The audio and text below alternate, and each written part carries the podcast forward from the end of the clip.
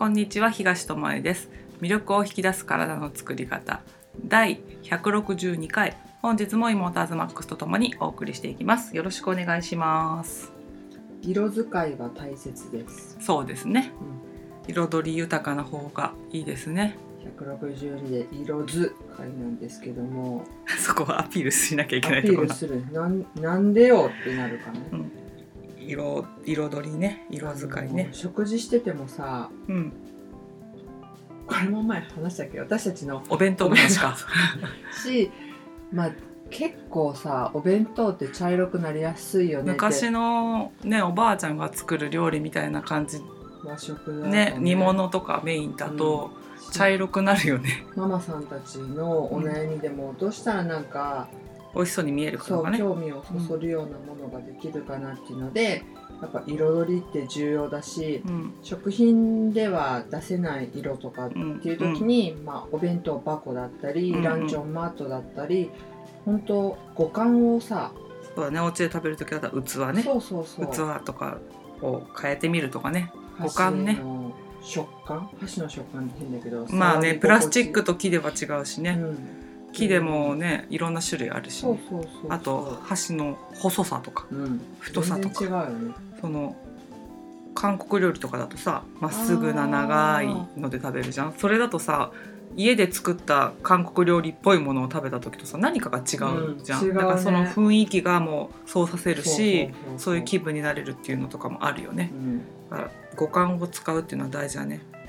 そうで、うん。感覚が大事だなっていう話でさ、実はっていう話を、うんうん今日はうんうんしたいよね。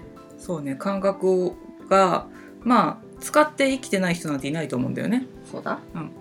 あの先天的に使えない五感がある人はいるとは思うけども、あの一個も使わずに生きてる人っていないと思うんだよね。うん。使わないようにしてる人とまあか、感じられなくなっちゃった人とかはいるかもしれないけどね。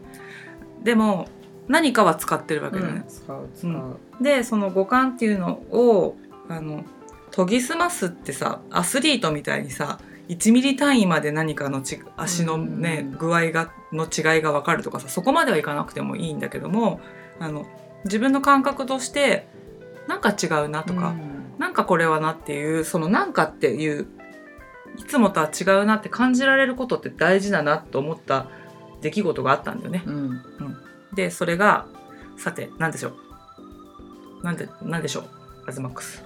もうありがたいことにグルテンフリーやってるっていう米粉をねメインに使って食事をしてるっていうのを知ってる方が周りに増えてきてくれてで米粉のパンをいただいたんですね。うん、いただきました。米粉専門店そう米粉専門店っていうのがあったからそこでパンがあったからグルテンフリーしてるからっていうことでね、うん。うん、いただきました。はい。でいただいた瞬間にまず私は受け取ってあれ？米粉のパンってこんな軽かったっけみたいな。っあ。あとその見た目の大きさとねその自分が作るなんていうの比重っていうのがあるじゃんそう、ね。うん。もちろんあの専門店っていうかさプロが作るやつと、私が作るやつはあの膨らませ方とかさうん。材料が違うのはそうなんだけど、ああれれっていうのと 焼き上がってる色がこんなにこんがりするっこんけみたいな。麗にあ色がとつくのか。艶があるっていうかね、うん、パン小麦が出せる独特のそう。焦げ色と。膨らんでる、なんちゅうの？あの切れ？そそうそうそうそう。外面の焼き上がっていく時にできるあの層だよね。が伸びてい伸びていくところが米粉の、まあ、家で普通に作るう、場合には、あの膨らみがさグルテンってこうネット状にそうだね。な網目がそまあの伸びるあのピザの生地作る時の映像を思い出してもらったらいいんだけどむにゃーんって伸びるってう感じね。そうそうそれが米あ小麦の持つ。グルテンの性質そうね、うん強みでもあるんだけけど。ど、米粉の場合はそのむにーっていうのがないんだがよね。ないから、うん。パンが膨らむ時にパキッて割れちゃうね大概。そのまあなんていうのかな。空砲っていうか気泡ができないわけじゃないけど、それがその盛り上がっていくとか伸びるとかってことはないんだよね。う。んそううんなんだだからいただいたパンを見た時にあれ？これなんか小麦のパンにすごい似てる。で米粉のパンっていうのはあのその気泡が均等っていうかつぶつぶつぶつぶっていうちっちゃなうん。ねあなんだけどパンとかって大きな穴があったりちっちゃな穴があったりっていうのがあってそ,、のいただいたパンにはそのまず外からの見た目だけだとね、艶がある焦げ色がついているその気泡のこう盛り上がっていくっていうかうん。出来上がる層があるっていうので、あれれれれっていうね、って思ったんだけど、もう一回その方にうん「米粉のパンなんですね」って言ったら「米粉のパンだよ」うん、って言ってもらって「ありがとうございます。でその情報をもとにした段階では、確認したけど米粉のパンだよって言ってもらえたからあじゃあ今プロはこういう」そうなんか変わってきてんだ。もう本当に食パンに近いうん。米粉では出せなかったって言われているところをやれるようになったんだって思ってみようっていう。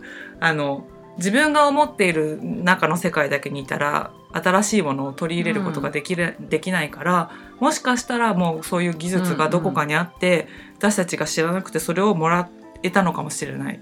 プレゼントしてもらえたのかもしれないと思って、じゃああれとは思うけどでも違うかもしれないからじゃあ食べるところを食べてみようみたいなところまで行ったんだよねで次は。そうそのいただいてそのあれって思ったのと、あともう一個確認したかったんだあーけど材料を。パンのなんていうの袋で、まあ、パン屋さんパン大屋さんの袋だとあの原材料シールとか貼ってないところとかって結構多いよね個人でやってるところ。そう。そうそうう。ん。で、まあ、そこのパンも何も表記がなくでお店の名前を聞いてホームページうんうん。を開いたんだけど、そそこにも米粉を使って作ったパンですって書いてあって、あのグルテンフリーとはどこにも書いてないんだけうども、うんうん。あの小麦を使ってますとも書いてないんだよね。米粉専門店が作ったお米の特徴を生かした美味しいパンですみたいな風味を生かしたパンですって書いてあっうん。小麦てに、は出せないものをうん。出してますよって書いてあったからあじゃあやっぱり米粉だけでこんなに作れるんだねのかもしれいないねってそのホームページの情報だけからいくとそうかもしれないねってなって、じゃあ電話して聞けばいいじゃんってなったんだよね。そそしたらもうあのもらった時間が遅かったものだからお店が閉店しちゃった後だったから、そっか。ってでもいただいたし食べてみた感想も伝えたいしっていうことで、じゃあ実験的にあの自分たちの感覚とあと新しいものができてるかもしれないっていう興味、好奇心うとん。両方が、まあ重なったからじゃあ食すところ行ってみよで、うん。ケーキ入刀だよう、ね。そう。包丁入れました、うん。あれ？やっぱこれ？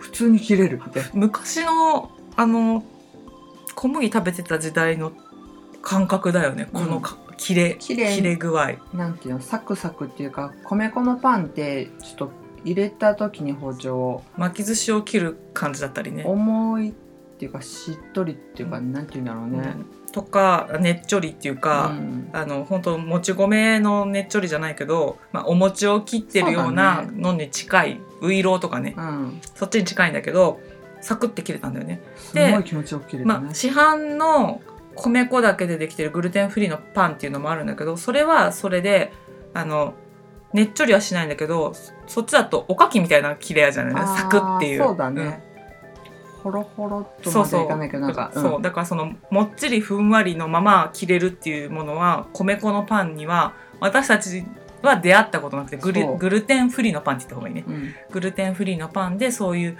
今までの小麦で出せてた風風合いうん。を出せてるものに出会ったことがなかったからあれ？これやっぱ小麦に近いけどすごいねって、これはこれがグルテンフリーのパンだったらうん。もう買いに行くよねってうん。ところまで行ったね、まずね。で切っうて、ん。まあ持ったところも、断面もほんとねうん、もうほんと小小麦麦のパンで作ったパンだね。って言ってしなり方とかも違って。てあと香りもねうん。小麦のパンに近い香りがするっていう。まあ、イーストとか使ってるから、まあ、イーストの匂いはあの米粉で作っても、うんうんうん。イーストの匂いはするんだけどそれでもなんか違うんだよね。独特のそね。そのパンの香りっていうのがあってあ懐かしいみたいな。遠い昔に香った匂いだなみたいな感じでね、そう。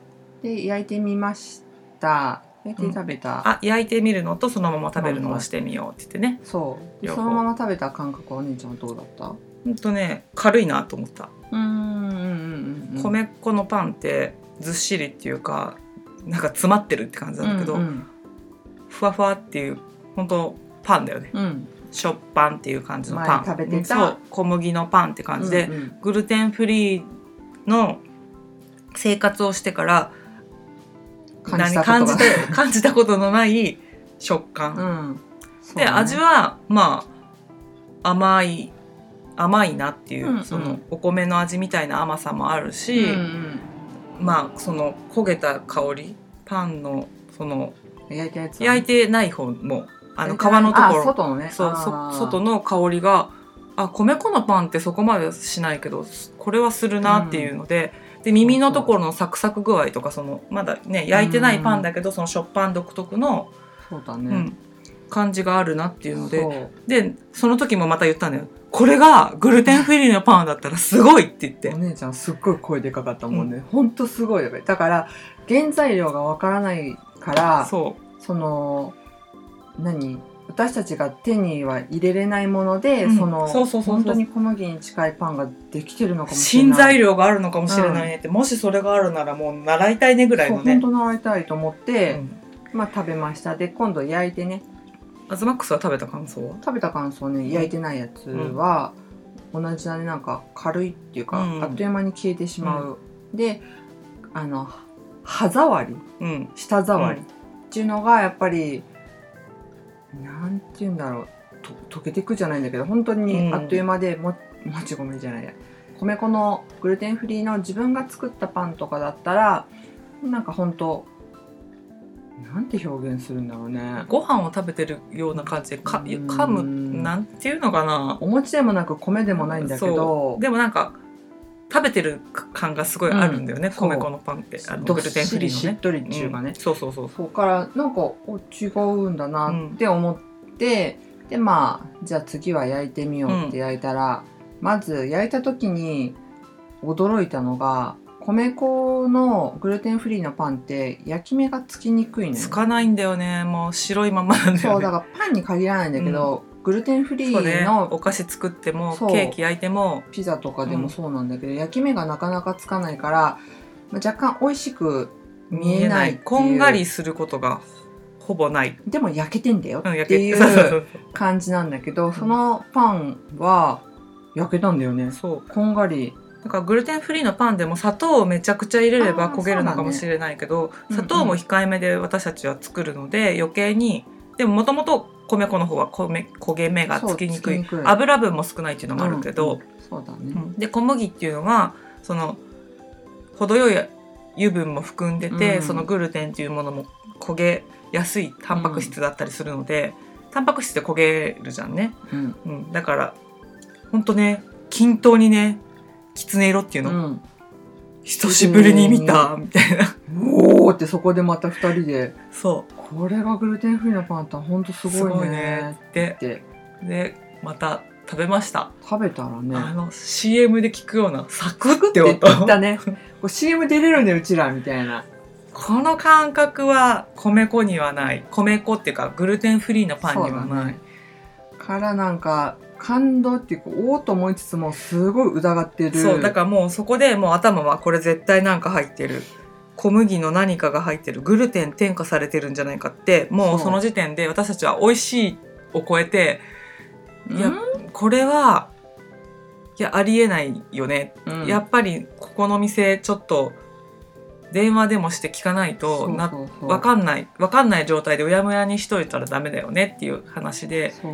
でね食べ始めて私はもうしばらくしたら正直頭が痛くなってきて言ってねこれなんかあんまり食べれないな。美味しかったんだけどね味としては別に。別にままずくもなく、そうそうそう普通うのん、パンっていう感じだったんだけど、とりあえず頭が痛くなるのと喉がなんか乾く感じがして、ね。小麦100%で作られたパンよりはあの私たちは小麦100%のパンを今食べると紙っぽいと思うんだよね。美味しいって感じることがあんまないんだよね。もし食べたとしても。うんだけどお米の粉お米100%の粉なの、そこに何かが入ってるか入ってないか分かんないけどまだ疑惑の段階だから、うん。けどお米のうまさっていうのがあるからそのお米の味っていう面ではその美味しいなって感じる部分はあったんだけど、まあ軽いなっていうのと、食べようと思えばお米のグルテンフリーのパンってすっごいずっしりしてお腹にくるからそんな枚数食べれないの。うんだけどなんか次から次へと食べたいっていうなんか脳が食べたいっていうなって小麦好きの私としてはなんかその感覚に近いなっていうのとアズマックスと一緒でなんか頭がモヤモヤしてきたぞみたいなちょっと感覚がぼーっとしてきたぞっていうのが食べて、まあ、10分も経たないうちかな。うんだからさ心理戦じゃないんだけど、うん。自分が疑ってるから頭が痛くなってきてるのかなって いうのも正直あって思い込みね。そううん。思い込みってさやっぱすごいから人の。なんか思い込まないようにしようとしながら食べたけど、ね。でもなんか自分の感覚の方がやっぱなっていう、そう。でまあ食べ終えてそういう「うん。お姉ちゃんどうよ」とかいう話で、ちょっとなんか怪でもなんかしいかなっていう。知らずに小麦を食べちゃった時と同じような感覚に似てるねって言って、うん。まあ応急処置として私たちはミントティーを飲むとそのなんていうの楽になる。そうスーッと炎症をそう炎症を抑えてくれたりするからミントティーをいつも常備しててなんか怪しいなってその小麦が入ってる入ってない関わらず自分がモヤモヤってなったなっていう時は飲むようにしてるんだけど、まあ、それを飲んで30分ぐらい経ったら少し楽になったかなっていうので、うん。やっぱりこれはグルテンフリーなパンじゃないよねっていう結論にまず至ったんだよね。うん。そう。まあ、いただいて、まあ、貴重な体験できたよねっていうので、ででも米粉のパン屋さんだっていうので、うんううん。ほんとさそのパン屋さんのホームページ見てもちょっとうんグルテンフリーなのか、まあ、米粉の専門店ですって言ってるだけなのかちょっとわからなくそうてなんか表記の仕方がねもう米粉を前面に出しててそのどっかのちっちゃいところにさアレルギー対応ではありませんとか書いてあればあもしかしたら何か入ってるかもしれないなと思えたんだけど、ホームページ上からすると分かんなかったわねかんなかった、ね、消費者としてはどっちなのか分かんないしあ米粉のパン屋さんだって飛びつくこともできるしあの本当に小麦アレルギーで困ってる人からしたらどこを見たら自分が食べれるものなのか、うん。食べられないものなのか見れるんだろうっていうその情報を得れる場所が一箇所もなかったんだよね、うん。そこはね。だから、まあ、見方が足りなかったのかもしれない。けど、うんうん。ひとまずそんな状態でままあでもまあ何事もなくその応急処置っていうか早めにお自分の体の感覚を信じてミントティーとか飲んで、うん。水分もたくさんとってたあの食べれそうだなと思ったけど全部食べずあ、にうん。やめたんだよね。そう。であの営業時間になったからねうん。次の日にお電話をして聞いてみましたと。聞いてみました、うん。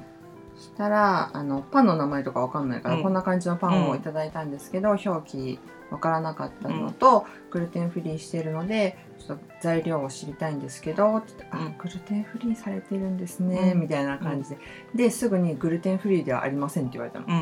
うん、であの申し訳ありませんがグルテンフリーのパンじゃないんですよ。うちの提供してるやつはってことだよね。うん、うん。そう。であの材料をうん。教えてくれて、うん。丁寧に、で、まあ、最初米粉、うん、でその次にダーン。来ました。何が入ってましたか？小麦グルテン。っね。て言われて まあその後もこういう材料が入ってますって、うん。うんほんと全部あの丁寧に教えてもらえて、まあ、パンに入ってそうなうん。一般的な材料しか使ってなかったね。そうそうそう、う。ん。だからその他の部分では添加物いっぱいねっていうそういうのはなかったんだけど、なかっあた。の 米粉の次に小麦グルテン来ちゃいましたみたいな。でなんかすごいいろんなねうん。パンが売ってるっぽかったから、じゃああの他に売ってるそちらで売ってるパンはどうですかって聞いたら全部小麦グルテン入ってますって言われて「オーマイ」Oh my god でまあそこでパンだけじゃなくてちょっとお菓子があって、そのお菓子だけがグルテンフリーって言われたの。一つだけグルテンフリーのものはありますけどもそれ以外のものは小麦グルテン添加しているそう米粉のパン屋ですって。言われたのねでだからそのお店のあのまずこっち私たちが悪いなって思ったのは、うん。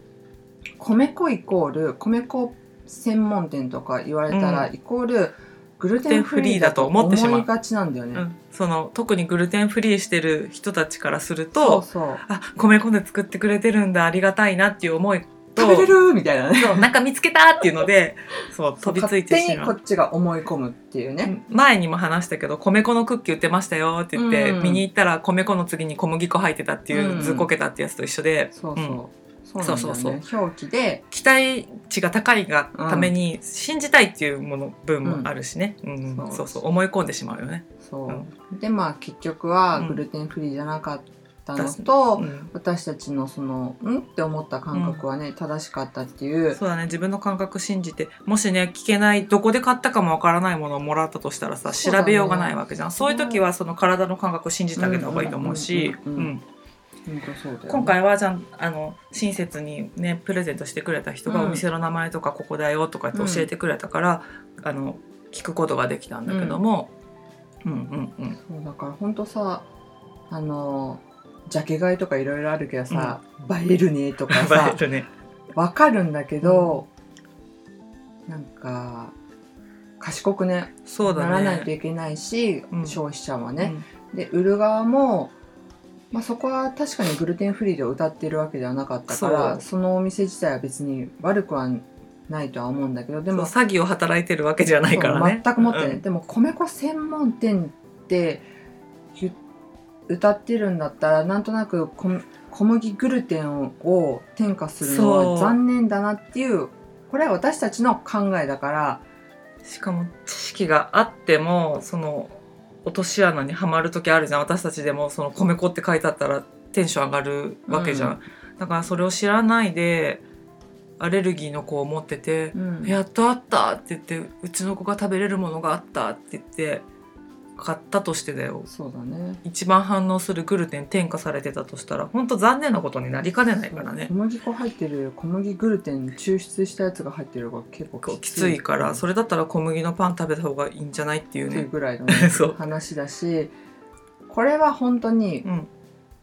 勝手に思うことだけど、せっかく米粉パンなんだったらうん。なんか米粉の特性をさらに生かしてあげればいいのに、ね。なぜ小麦グルテンブチブチブチって話なんだけど で結局まあまあまあそういうことが分かって一応買ってきてくださった方に、うん。あの実はこんな感じだったんですっていう、すごい素直に伝えたのね。そうその方もすごい食への意識が高くて、私たちにそうやっうん。てわざわざね買ってきてそくださったので、うん。実はこうだったんですっていう話をしたう、ら、うん。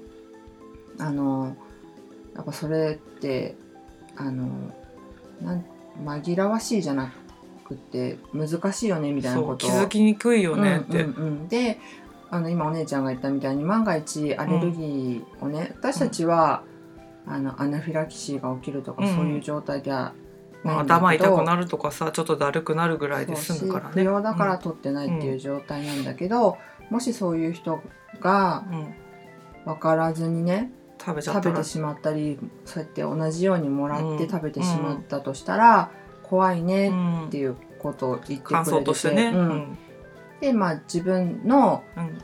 こう情報を得るアンテナとかももうちょっと意識も高めていかないと注意が必要だねっていうことをその方は、言ってもらえたんだうんね、言ってくれて、あやっぱすごい人だうなんって思ったんだけどね。だから店側もその責任を問われるところまでいかないとは思うんだけど、うん。やっぱりこういう時代だからその書き方っていうので売れればいいっていう思いとかでその米粉を前面に出す場合もあるじゃん、うん。そういうやり方もありだと思うんだけどやっぱり弱者がいるんだよね、うん。だからそのそこの面でバリアフリーになるといいなっていうそね。そのなんていうの道路を平らにしましょうとかそういうバリアフリーとかはさ、うん進んできてるけどさそういう表示アレルギーの人とか食べられないものがある人に対してのバリアフリーみたいのは進んでなくてあのいちいち聞かなきゃ教えてもらえないとか、うんっていうところってワンクッション多くなるじゃんその人たちだけ。そうね。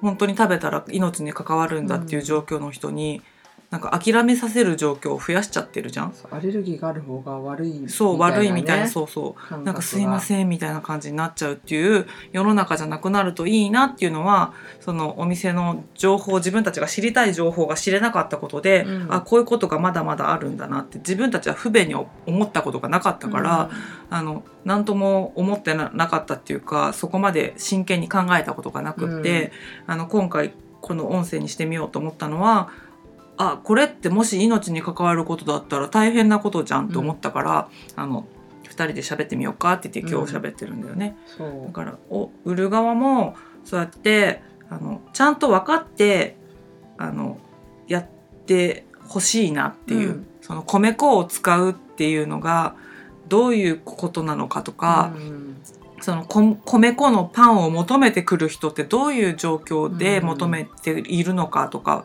知ってたら表示の仕方ってちょっと変わると思うんだよね。うん。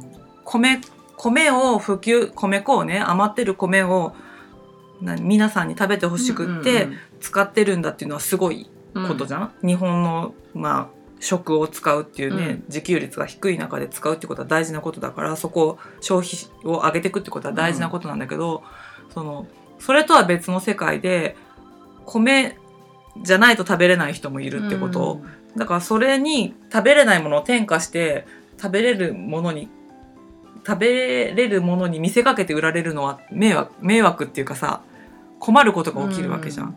だからそのどこまでをちゃんと学んで分かってるかっていうところでその米を米粉を使うってところをしたいのであってもその小麦グルテンを入れなきゃ自分が作りたい製品が作れないのであればやっぱりグルテンフリーじゃないってこととか小麦のグルテンを添加してますってことをそのホームページなりうんお店に貼り出すべきだと思うんだよね。だけどそこがやっぱりあ緩いっていうか突っ込んでくるお客さんもいないってことじゃん。まあきっとそんなにないんだろうね。そう。な田舎のお店っていうのもあるかもしれないけど突っ込まれてないからそういうことが起きるわけじゃん。しょっちゅうそんな電話がかかってきたら書くはずじゃん。うんきっとね、うん、グルテン入ってるんですか？小麦使ってないですか？とかって聞かれることが多かったり、食べてうちの子おかしくなったんだけどけどとかいううん。問い合わせが多ければきっとなんか対策が練られると思うんだけど、そういう人って泣き寝入りしちゃう場合もあるんだよね。ううん。ん、私が見ずに買って食べさせたからとかさ、私たちの場合だったら気のせいにして終わらせることだってあると思うんだよね。うん。でもあの気のせいにしたくないからあの前のさアイスクリームの時にもあったじゃん、うんうん。マーガリン。マーガリンを含むって何ですかっていう話、どっかでしたけどさ。それも聞いてみないと分かんなかった話だし、だからなんか泣き寝入りで終わっちゃってると気づいてもらえないから、うん。まあ聞くっていうのも大事だなとそう思うね。そうそう、う。ん。だからやっぱりそこは消費者の力がすごい必要そうだね。一人でも私ぐらいっていううん。言ったってあのお店には何の影響もないわって思うのとでも一言言うことで何か変わるかもしれないわっていうのでは、うん。とね思うのはやっぱり消費者側から見るものとうん。売る側から見るものではそれぞれの盲点って違う、そうねみだよね。見えてる世界が違うからね、立場も違うからそね。う売りたいもの買いたいものとかで、多少やっぱズレみたいのが生じるから、ね。やっぱりそれは消費者が今言ったみたいに賢くっていうか伝える必要は質問するとかいうことによってお店の人があこれって表記した方がいいのかなとか、別にそういうつもりで米粉専門店だったりとかなんたら専門店とかつけてない悪気があってやってるわけじゃないもんね。うん絶対ないと思うんだよね。そうそう本当に米粉を使いたくて米粉のその風味をね伝えたくてとかできっとその方たちも出してるとはそうそうだ思うんだけど。よね。自分のさ実家が農家でとかさそうそうそう。のお米を使いたいからとかっていうさ、いい思いが入ってるかもしれないけどそれを残念な思いに変えないためにも、うん受け取った側がえーってならないためにも、うん。表示しとけばそういう事故っていうかさ、起きないわけじゃん、うん。残念に思うこともないわけじゃん。うん。手に取ることもさ減るわけじゃんそういう人たちがさ、うん。あそっか小麦グルテン使ってんだったら私たちは食べられないねうん。で終わる。しあそこはこうこうこういうのを売ってるけどあのグルテンフリーんじゃないんだよって言ってあげることもできるじゃん。だからその買ってきてくださった方もうん。うん米粉の専門店だからっていうので、うん。これもきっとねグルテンフリー、そうそう。私たちが食べれると思って買ってきてくださってる。しかもわざわざすごい遠いところのねそうそうそうまで行って買ってきてくれてるわけだから、うん。そうだからなんかあの過度な期待をうん、私たちは特に あのそ食べれるんだっていうのでしすぎてしまうとそういうことも起きるのとあとは、これもね喋ってたんだけどもしグルテンフリーを始めた頃にこのパンをいただいてて米粉のパンだよってその人はいただいたあくれた人はうん。グルテンフリーだよとは一言も言ってないが、米粉のパンだよって言ってるから、そう本当間違いなうい、ん、でまあねお店側もねそう。間違ってたね。全然間違ってうん。ない、正しい、うん。で私たちがグルテンフリー始めた頃にそのパンを食べててこれ米粉のパンだってイコール頭の中で勝手にグルテンフリーって変換して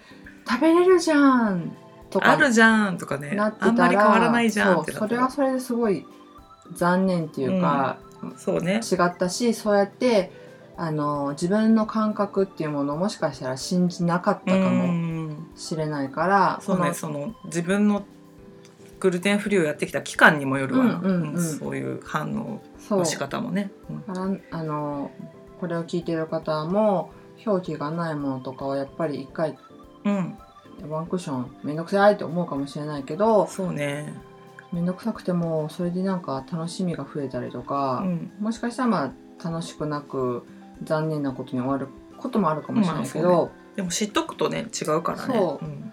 からぜひあの表記がないものとかなんたら専門店とかそのワードだけにそうそ飛びつかないでやっぱ自分で確かめるっていうのが何事も必要だなって今回。うだからやっぱ表の顔と裏の顔っていう話をよくするけどうもん。表を見て。表記と裏の顔。うん。自分でその表だけ見て勘違いして思い込んで間違ったものを取ってしまうっていうのが一番残念なことだから、今日今回のやつみたいに聞けば分かる話だからね。そうそうそう、で勝手なこっちの思い込みなのに私たちって結構さうん向こうのせいにしちゃうじゃん、うんうんうん。けどそれもやっぱり違うんじゃないかって。そう。調べなかったこっちが悪悪かったりするし今回はねいただいたものだったから分からないっていう状態で食べてみたけども、でも、まあ、聞いてから食べるっていう手もあったわけだからね。そうんでもこれはやってみたかったからやってみた、うん。うん。なんかどういう反応が自分に出るかっていうのを調べてみたかったからやってみたことだからね、うん。そうそう。だから思い込みで逆の感覚感じもあるからね。私たちみたいにあのグルテンフリーやってるからこれは絶対小麦入ってるって言って疑わず疑って本当は入ってないのうん。にやめちゃうってパターンもあったら、そそっちももったいないから、そうん。なこういうものができるわけないとかいううん。思い込みで食べなかったらそれ本当にグルテンフリーだったっていうものもあるかもしれないから、うん。逆もあるからね、ううんんだからいろいろやっぱ聞いてみたり調べてみたり、あとはお店とかそういうものをやってらっしゃる方はその消費者の人が欲しい情報っていうのが自分が伝えたい情報とは違うかもしれないので、あのそこをバリアフリーにしていってもらえたらお互いに気持ちよくやれるんじゃないかなってところだよね。うんそうだね、うん。ということですね。オリンピックが近いからだいぶそこも改善されつつあるっていうのは聞くけどね。うん、けど、うん。まあ、都会から順番にって感じになっていくから、地方にいるとそういうのも遅れがちだし個人でやってるお店だとさらに遅れがちなので、まあ、コミュニケーションの一環として聞いてみるっていうのと、ほん本当はこういうものを望んでるんですよってお店側に伝えるっていうのも大事かなと思うので、あの見た目とかも大事だしけども自分の感覚うん。であっと思った時はその感覚を信じてみて後で裏付けを取るっていうのうもん。やってみる価値ありかなっていうことですね。はい。ということで五感をフルに使って、うん。自分の感覚をさらに研ぎ澄まして自分の体が欲しいというものをねね。選んでいったらいいんじゃないかなということです。はい。ということで今日はここまでです。ありがとうございました。ありがとうございました